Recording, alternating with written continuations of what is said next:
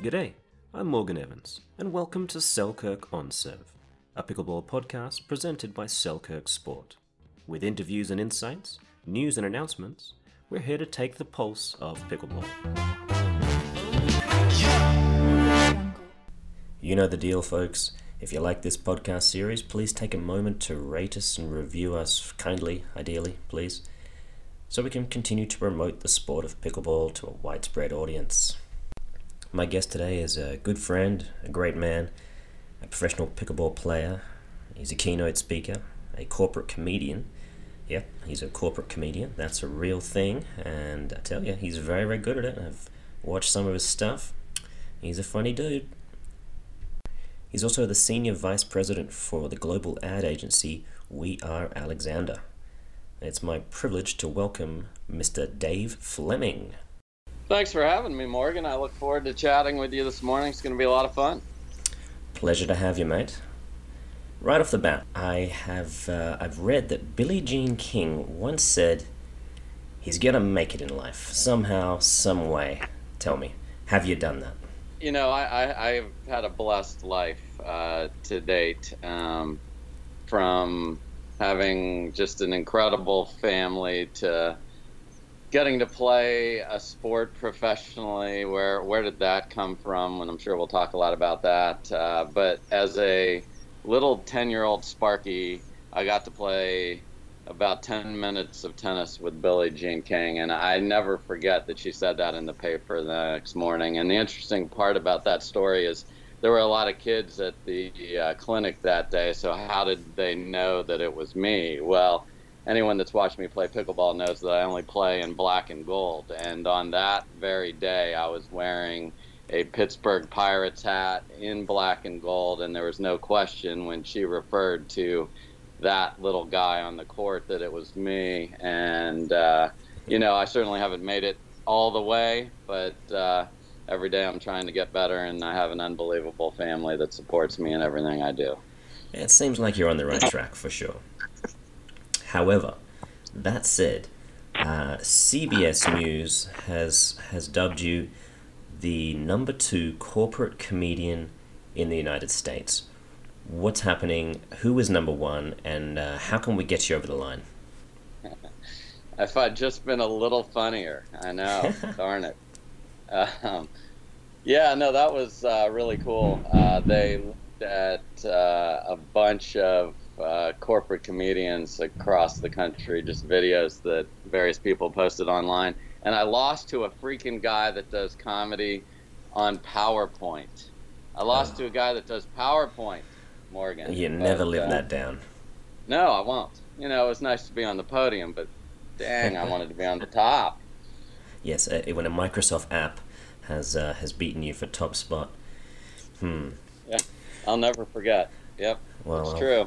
I'll have to talk to the Barnes brothers about this and see if they're aware of the situation. so tell me, how did you get into corporate comedy? This this is something that I, I honestly I didn't really know existed as a as a genre, um, but this man versus office corporate comedy show you've got going on. I I, uh, I did actually have a look at some of it. I love the bit you do about the uh, the conference call phone and the uh, the recall email. Um, how did you get into that?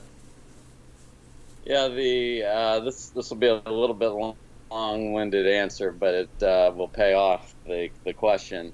Uh, for ever since high school, I have always been asked to do the big presentation in front of the crowd, and in high school, they wanted me to be David Letterman and when we inducted National Honor Society people. In earlier jobs in my life, I was always asked to be in front of big presentations, big meetings. I'm 5'8, 160. They wanted me to be Santa. I mean, it, it's ridiculous. So I said, you know what? I, I want to get paid money so how the heck do I do that? And um, when you when you look at what comedy is and what my background is, which my degree is in marketing, they're very similar.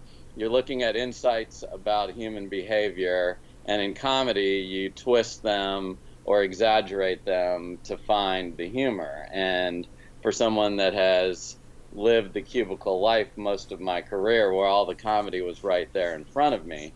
So then it was just a matter of finding what I really thought was funny, writing it down every day, and then just working my butt off to get it right. And uh, so I would be director of marketing for Dr. Pepper, which was my job all day, and then I would go down to the comedy club in Dallas, and I would go 43rd out of 45 horrendous comedians on open mic night, and I would get my two minutes of time, and I was terrible, and everyone before me was terrible, but you've got to get the rhythm of the conversation that it is that is comedy. And the audience does play a role. Their laughter is their part of the conversation. And so i just worked it and worked it and worked it. And then the comedy club owner was one of the coolest days of my life said hey you're pretty good. You should come on friday. And friday and saturday are obviously when they make their money. So um, my stuff was different. It was unique. Uh, it was a it was a clientele that they wanted, and you referenced a couple of the things. I mean, I think the big thing with comedy is does someone have the ability to recognize the situation you're putting yourself in? And anyone that's uh, hung their home sweet home sign on a cubicle knows exactly what I'm talking about when I'm making fun of conference calls and emails. and I basically ended up turning that two minute uh, horrible start into a 80 minute one man show that I've probably performed well over a hundred times, and it's been a blast to do it. Wow, that's uh, I think public speaking for most people is you know, their number one fear. For me, it's it's sharks with lasers, obviously. Um, but you know the bravery required to do what you do. Uh, I was hoping for a, a, few licks the other day um, when you were up on stage in uh, at the Texas Open uh, player party. At that time, I, at the time, I didn't realize um, the MC was serious that you were a, a, a comedian. Um, but you know, you've always had that look about you, and I've heard that uh, you're the the Jerry Seinfeld of office comedy. Were you a big Seinfeld fan?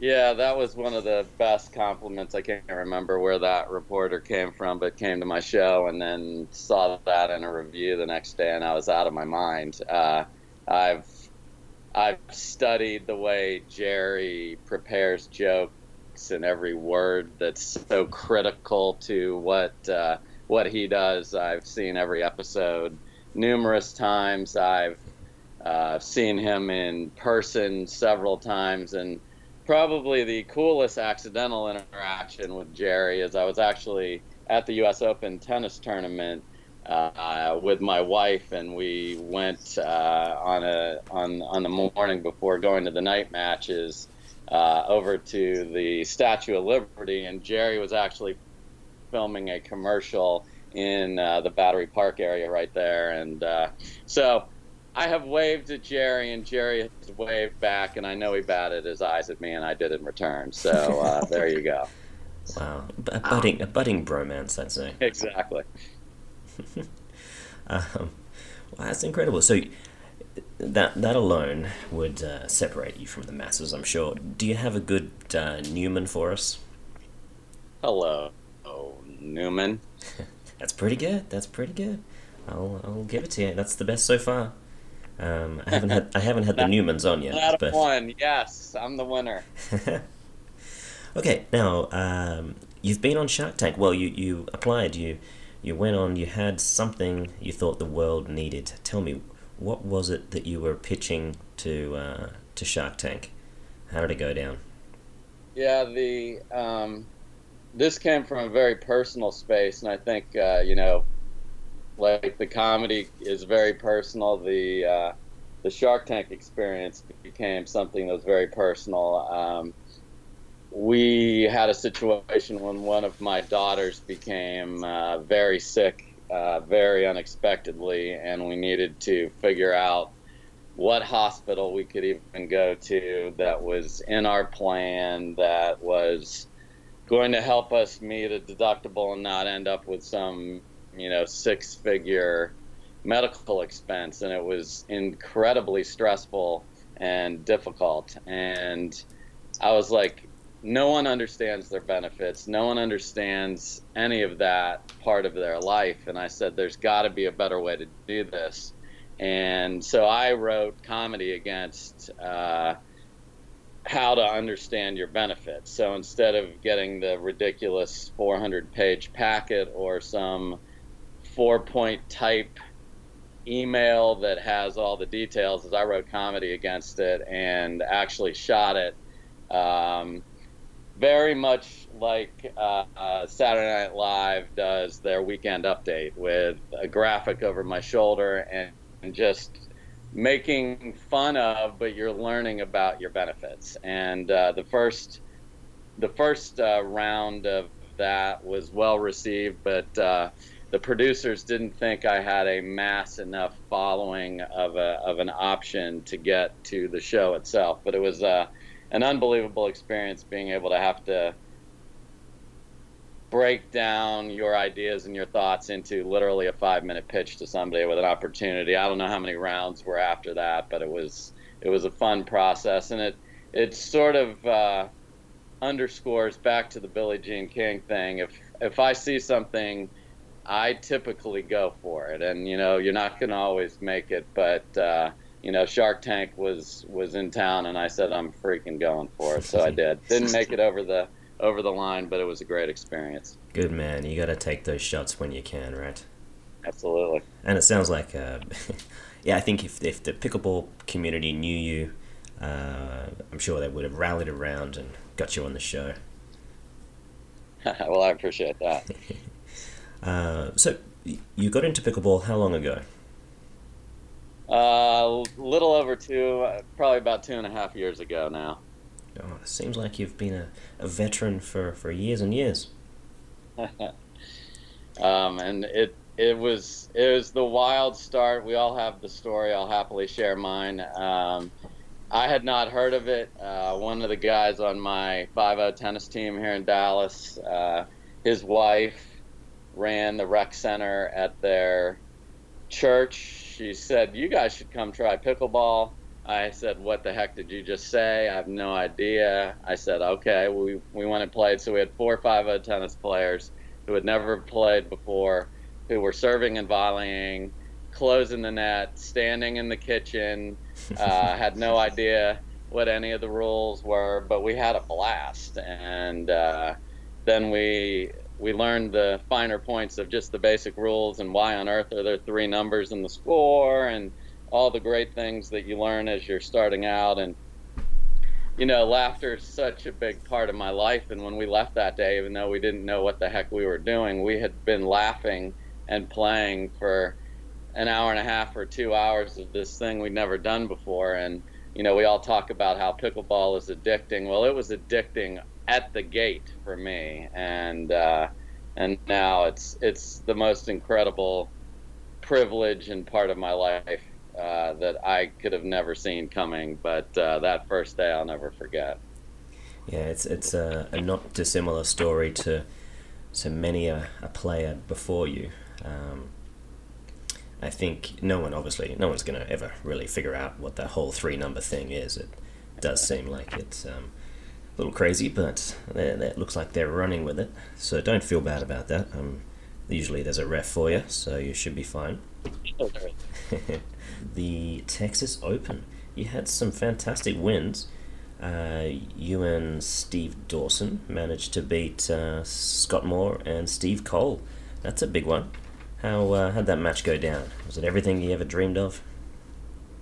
It was, uh, yes. Uh, I mean, when you're playing top level, obviously, um, opponent like that, every point is is battled to to the finish. The match went three really tight games, and we actually. Uh, it was my birthday weekend playing on my home courts. Uh, the pickleball gods were looking down on me because at 10 9 2, we got a net cord rollover winner to win it that was unreturnable. So uh, oh, um, nice. somebody somebody wanted us to win that one, and uh, that was that was fun to get out the door with that. Well, I was actually that someone, so. Thank you, Morgan. um, and also, you uh, you had a good win over Mr. Moore again with uh, who was playing with Lisa Naumu. You were playing with Helen Wilhelm. I actually got a, a chance to watch that one. Do you have a, a, signature shot? That's what I what I need to know. Is there something uh, that we can really label as yours, and can we call it call it the uh, the full flamingo or flamingo? Yep, call it the full flamingo. I like that Morgan a lot. I mean, I think you know the a lot of people have asked me about the tennis to pickleball transition, and when I first started, I was told do not hit a two-handed backhand.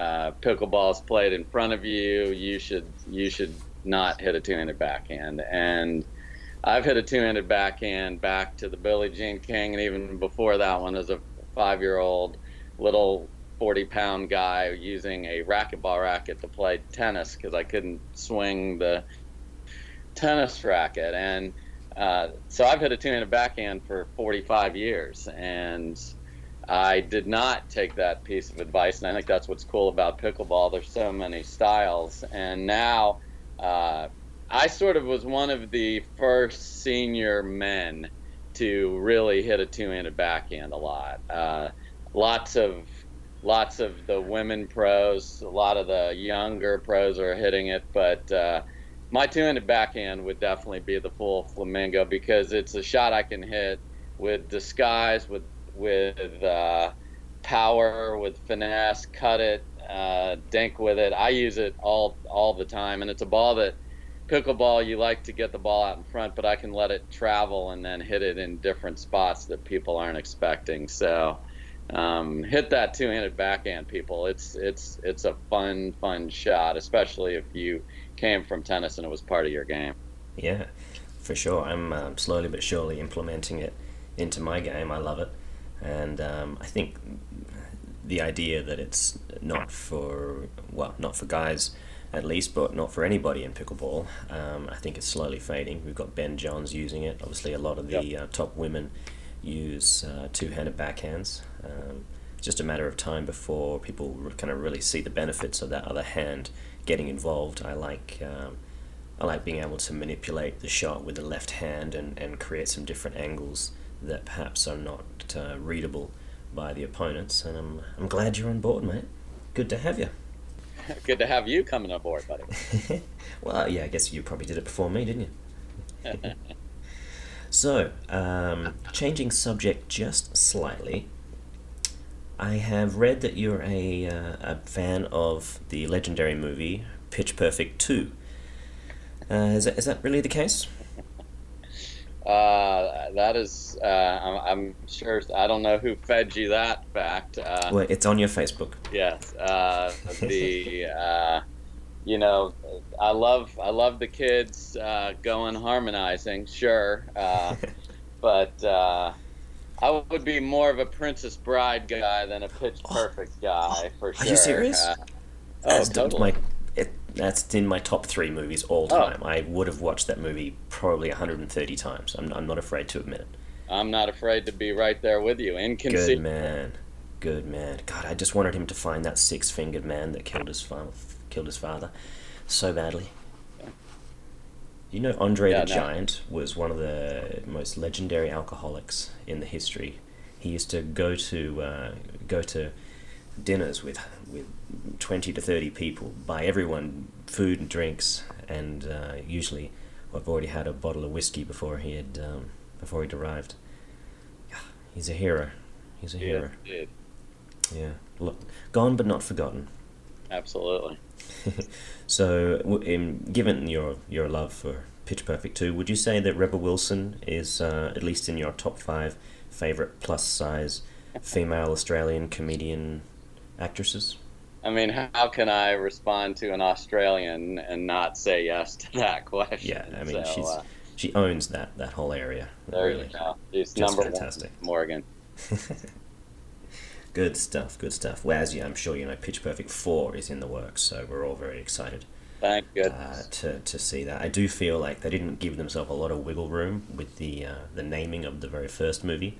if it was, you know, something uh, reasonable pitch on the higher notes, then you know you get a lot more breathing room to really nail the second, third, and fourth movie. I think, but what do I know? Huh? They hem themselves in. You're right.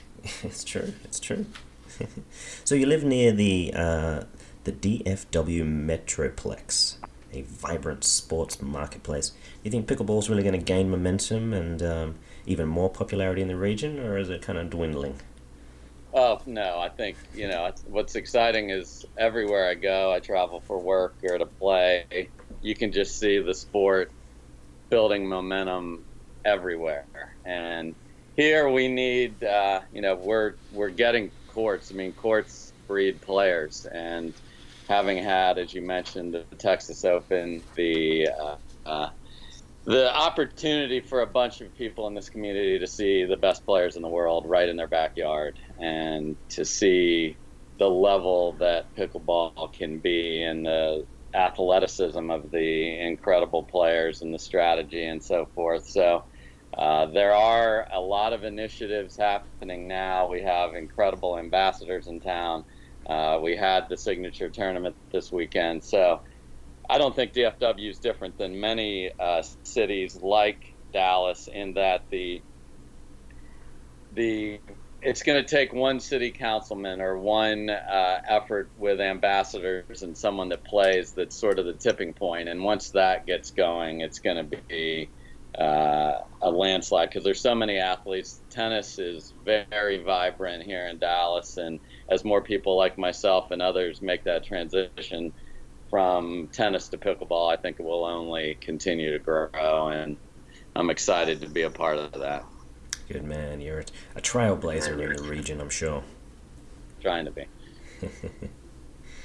um, now, so just getting back briefly to the comedic act that you do, what would you tell your listeners uh, that perhaps might take things a little too seriously, whether it be in business or in the pickleball court? You seem like someone who, who keeps it light, knows how to find that that that line between uh, enjoying the game and being, you know, competitive enough to be one of the um, the top pickleball pros in the world. What would you say? You know, I think there's a lot of parallels between comedy and and pickleball, in that uh, when I'm performing, the you have to count on yourself and if the joke isn't funny that night with that audience for whatever reason, there's always the next one. And it all comes back to did you prepare or did you do everything in your power leading up to a particular performance? Whether it's you're going out just to play rec or you're playing in a big tournament like we talked about with the Texas Open this weekend. So the the the the approach I take is you know what?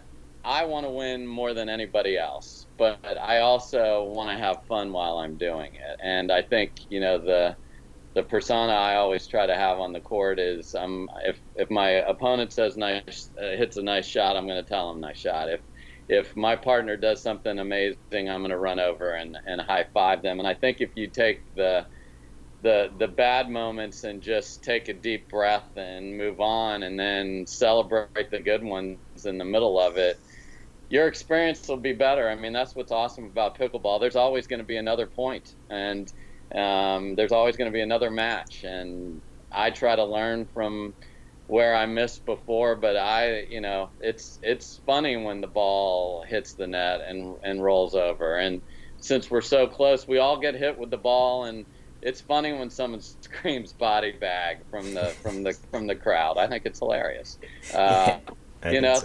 It's it's what it's you know back to what we talked about before. I love this freaking sport because it's it's it's fun, it's competitive, and yes, we take it seriously, but not to the death. It's we you know we we enjoy the heck out of it, and when we're done, we you know tip a beer back as we did this weekend. So you know it's it's what I think is really cool about it. So I say you know try and find the humor in it. I think most people are because when I go to a pickleball place, no matter where I am across the country, people are laughing, and I think that's awesome. Mm, that's great. Good advice for everybody out there. You excited to head back to uh, Indian Wells Tennis Garden? Oh my gosh, yes. you know the walking out there last year for nationals, um, it was it was surreal because I've been to the tennis tournament there, and to know that I was playing on those courts and uh, the setting. For those of you that haven't been there, go to this tournament this year, the first week of November. You're looking at some of the most gorgeous mountain formations. Uh, the weather is perfect. The courts look beautiful the crowds are amazing. The competition is great. I just felt like I am going to play awesome because of all of that, and and and it was you know I got to play on stadium court with my name on the scoreboard and played really well in that match. And it's as I said before, this whole thing's surreal. Two and a half years ago, I didn't even know what pickleball was, and now I'm playing on a stadium court at Indian Wells. What? You know, so you know those that tournament is something back to preparing with comedy. I mean, my month of October is those uh, going to open mic night, only very different in that I'm going to be practicing specific shots, not specific jokes. And that's what's been really cool for me is comedy and pickleball, while they appear to be very different, are actually not that different in the preparation. And uh, I don't know if that makes me better qualified to practice, but it certainly has been in my DNA for a long time. Yeah, I think almost regardless of of what it is that you do that is great, and this is you know everybody and anybody and everybody that, that is listening. Um, I think if you if you can figure out that what made you as good as you are at whether your job or your passion or um, anything that's you've put the most amount of hours, the most amount of energy, um, thought, and passion into. And you just decide right off the bat that if you're in pickleball, then that's what you've got to do um, to expect to have the same success. Like you've done in comedy, you you've recognized how uh, how much time and effort you needed to put in. The ten thousand hour rule is, I think, is not far away from um, something that's going to be required for pickleball. You know, they they say the three most difficult sports to to make it as a professional are golf, tennis, and polo. Believe it or not, um, where you know no one gets from zero to hero without without at least that ten thousand hours. Um, pickleball, I think you know enough people can piggyback with fantastic tennis backgrounds um, and or you know ping pong, badminton. Um, so on and so forth. But I think we're not too far away from the sport being so specialized, um, especially you know at the kitchen there, that uh, we're not going to be able to skate by on on just great racket sport backgrounds. Do you think um, you think we're far off?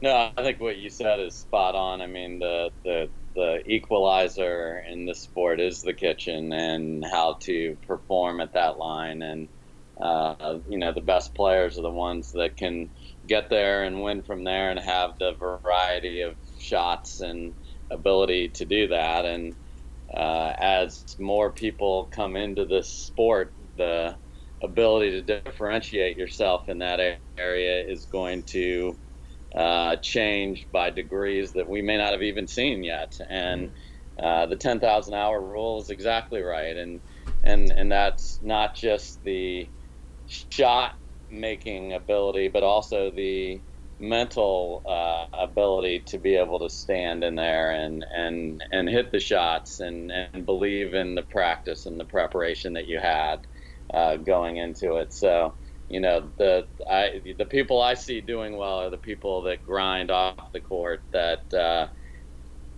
is is happening when there isn't a crowd and there aren't uh, Facebook and Skype and everything else uh, videos going mm-hmm. out to the, the pickleball community who's dying to watch videos. That's when it's 90 degrees and you're hitting your 349th cross court backhand dink because you need to. it's the blood, sweat, and tears that no one sees, right? Yep. God, and I would pay for 90 degrees right now. It's still still it's going to be 104 or something in the desert today, but it's dry heat, so that's okay. Well, there you go. Ladies and gentlemen, that's Dave Fleming, corporate executive, corporate comedian, and most importantly, a professional pickleball player.